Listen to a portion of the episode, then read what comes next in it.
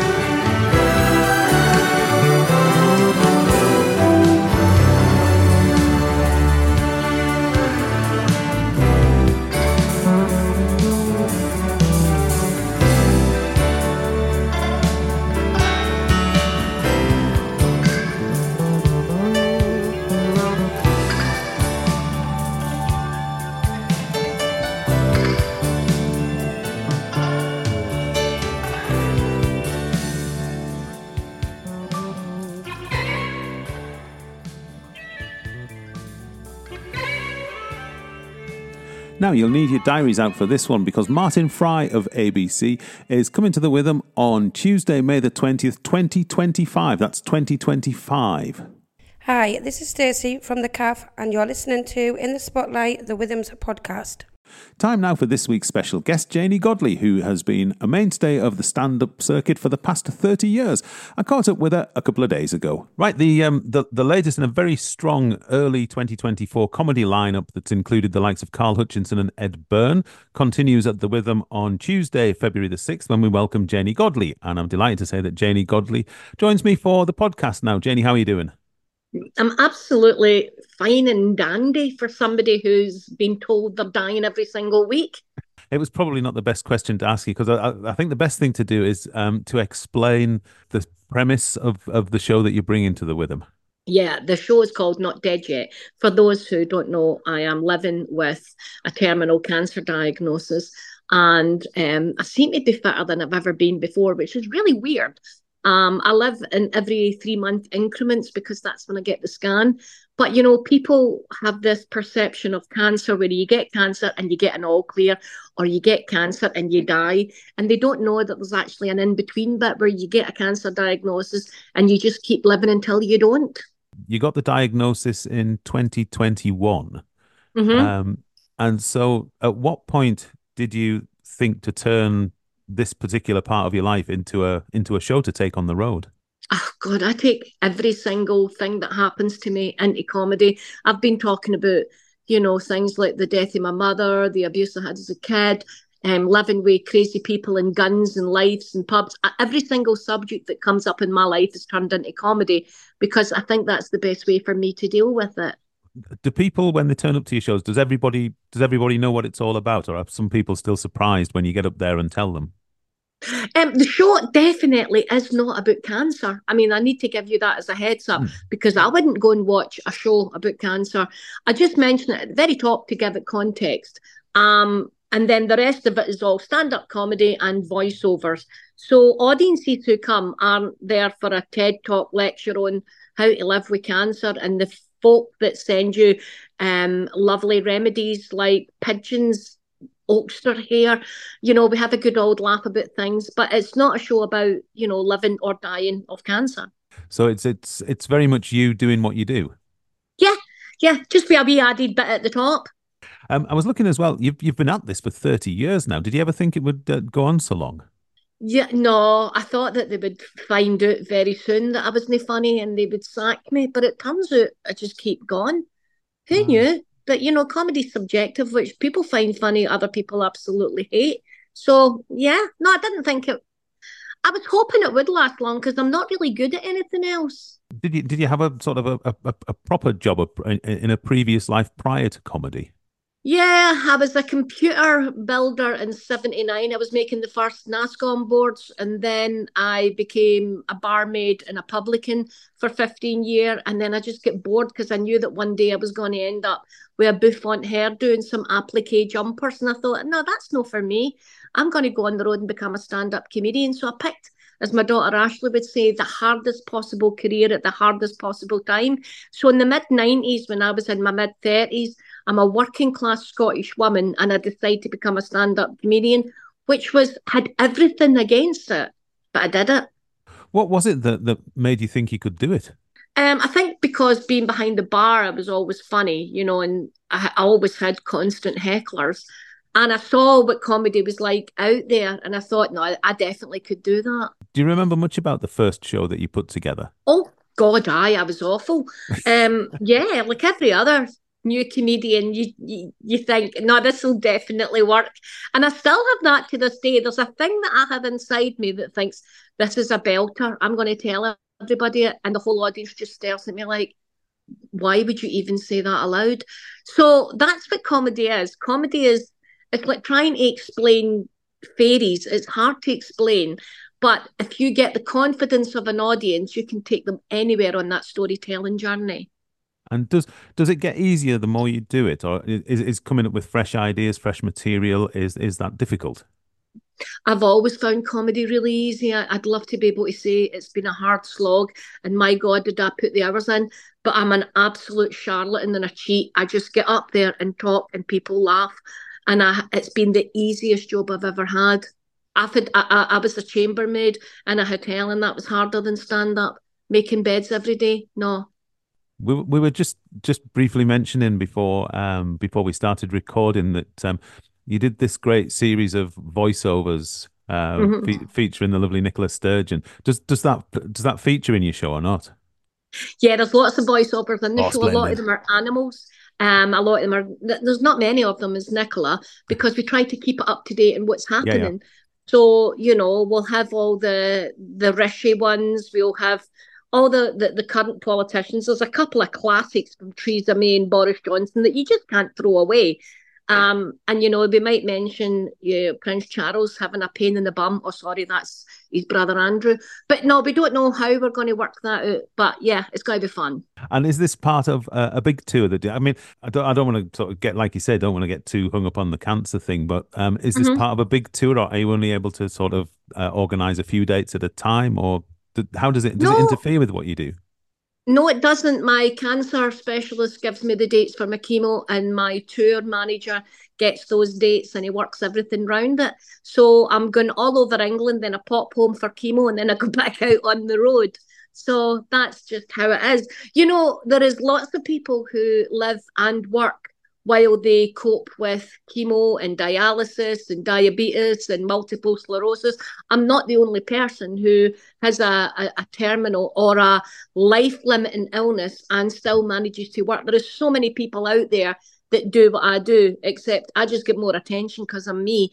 But let's not forget all the people who work yeah, yeah. during the toughest of times. And and how's how's the how's the family coping with this? You mentioned your your, your daughter there. I'm, i presume they're yeah huge supporters of, of, of you keep kind of keeping going, keeping going, if you see what I mean. They're really excited to get me out the house for a couple of weeks. They're like, get the money bad, bad cancer woman out the house. I mean, Ashley's a brilliant stand up herself and writer and broadcaster. So she just enjoys having a good old laugh with me. And my husband um, and the wee dog are just looking forward to getting a break for Money Money Mammy. Hey dear. Well, we look forward to welcoming Money Money Mammy to uh, to Barnard Castle on February the sixth. Uh, Jenny, it's been an absolute pleasure, and we'll see you soon. Oh, thank you. Money Money Mammy is on our way. And tickets for Moni Moni Mammy, or rather Jane Godley, are available online, but you've got to go to www.funnywaytobe.com. The tickets are not available on the Witham website this time, so that's funnywaytobe.com. That's where you get your tickets for Jane Godley. Hi, this is Sheila. Hi, this is Jim and we're volunteers, and you're, you're listening, listening, to In the Spotlight the Withams podcast. So Jane's arrived into the studio and I've made her put a cup of tea down. She's still got three quarters of it less because we've got lots to talk about this week, haven't we? we have a lot to talk about, Stuart. Yeah, yes, I've eaten my biscuit though. It was very nice. Thank that's you. all right. Well, the cup is going to be cold by the time we get through this lot, isn't it? Look at I know. Look I at this big long list. Anyway, I gave you the big build up before, so tell me all about Martin Fry. Yes, Martin Fry, who of course was the lead singer and frontman of ABC. Oh, I was there at the time. Back in the 80s. Unlike you. Uh, well, I was. Yeah, but you were four. yeah, but I do remember. I do remember the music. I have listened to some of their tracks, and yes, I do remember the music very yeah, well. Martin Fry and Tony Hadley were the two kind of besuited new romantics at the time. Um, uh, Tony Hadley with Spandau Ballet, of course, and Martin Fry with ABC. So he's coming then. He's coming to see us, is he? He is. His tour is called An Intimate Evening with Martin Fry. That sounds a bit 18 rated. I suspect it isn't though.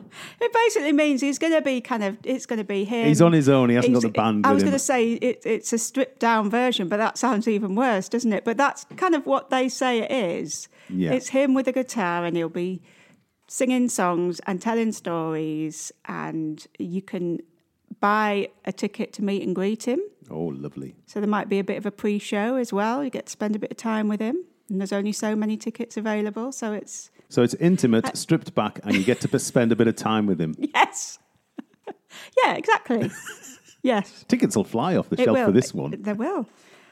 So, so this intimate tour follows um, a previous sold out tour across the UK mm-hmm. and coincides with the publication of his autobiography, oh. which is called That's the Look. Yeah. That's the Look, the Look of Love. Blimey. Yeah. You said that with conviction. I did. a lot of how can I describe the more mature artists from the uh, 70s, 80s are doing this sort of thing now. It's a Yeah. lot better than humping yourself around stage in front of a live band for a couple of hours every night. Yes. Sit, sitting back in your rocking chair with a guitar and strumming a couple of your hits and telling people it was great to be there. Yes. That sounds fabulous. For anybody who's a big ABC fan, that'll be a must see. It will. It will. And a reminder that Martin Fry of ABC is coming to the Witham on Tuesday, May the 20th, 2025. Make sure you get that right. May the 20th, 2025, and you can get tickets now. Excellent. Right. Next week, we've got a busy old week next week as well, kicking off on Tuesday with last week's podcast guest, Chris Difford. Yes, and he's also coming to do his uh, intimate tour. Not only, but also, There's an awful lot of intimacy going on at the Witham at yes, the moment. there is. He's playing songs from the Squeeze catalogue and his own compositions, and he'll be telling stories. And he's joined on stage by Melvin Duffy on pedal steel. If you want to know more, just dial back and uh, have a listen to last week's podcast if you haven't already. He tells you all about it. Now, then on Wednesday, January the 31st, we've got a bit of live theatre going on, haven't we? Or a live screening, rather, not live theatre, live Yeah. screening. National Theatre Live. That's what I was struggling to say. This is a new play by James Graham, and it's called Dear England. It's about football, and it stars Joseph Fiennes as Gareth Southgate. Yeah, it'll be all about his waistcoat, won't it? That's all everybody remembers. We didn't win the cup, but uh, but everybody was bowled over by Gareth Southgate's waistcoat. he was Mr. Marks and Sparks for a time, I think. Was he? That's where he got it from, apparently. Right, I don't remember that. But that is a new play, so Excellent. that's on Wednesday at seven o'clock. Excellent. And we're still on the stage on Thursday for a screening.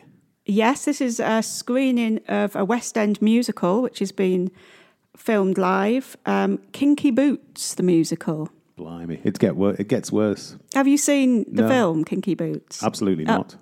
It's hilarious. You should watch it, Stuart. I don't know what the musical's like, but the film is it is Right. really good. I shall write that really down good. and make a point. of it. Watch that one. Um, it features songs by Cyndi Lauper. Did you All know right. that? Yep. Yep. I didn't know that, but I am very aware of Cyndi Lauper's Yeah. catalogue. Yes. And uh, Kinky Boots is based on a true story about a struggling shoe factory owner Hmm. and a drag queen. Marvelous. Yes. And it's All the ingredients well for- worth seeing. All the ingredients for a top West End show with songs. Yes.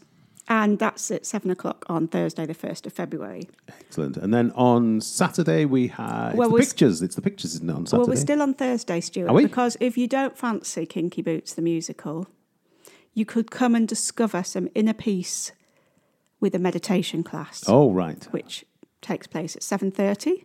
It's a monthly one. This one. A isn't it? monthly one, yeah. The first Thursday of the month, and it takes place upstairs in So the I'm Witham guessing, Room. I'm guessing this is their first meeting of the year. Is it? It is. It is six pounds, and upstairs in the Witham Room, just pay on the door, and you can develop and discover your inner peace. Right, okie dokie. Sorry, I, I read over that one on my notes.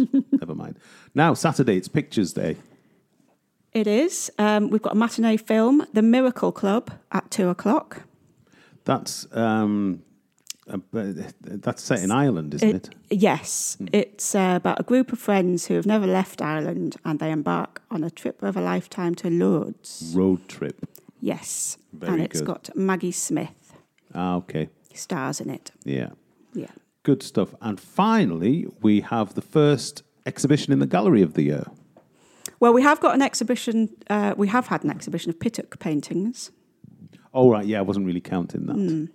So this is the first kind of full month exhibition. That was what I was getting at. Yes, which features five artists, and it's called "We Need to Talk About Landscape." So this will be landscape paintings then. It will, yes, different artist interpretations, and it's trying to get people to rethink how they see and discuss the landscape around them. Very good indeed. Now, the thing with the gallery is that um, admission to see the paintings is free during uh, centre opening hours. Yes, However, for the rest of this stuff, where can people buy tickets? by calling the box office On, oh one eight double three correct? six three double one zero seven And online. www.thewitham.org.uk. Brilliant stuff, Jane. Thank you very much. We'll see you next week. You will. Bye, Stuart. And that's just about it for this week. Jane and I will be back as usual next time. Uh, I'm going to leave you with another squeeze song. I need no excuse to play a squeeze song. Uh, Chris Difford's coming on Tuesday. Don't forget that, January the 30th. Here's Slap and Tickle, and we'll see you next time.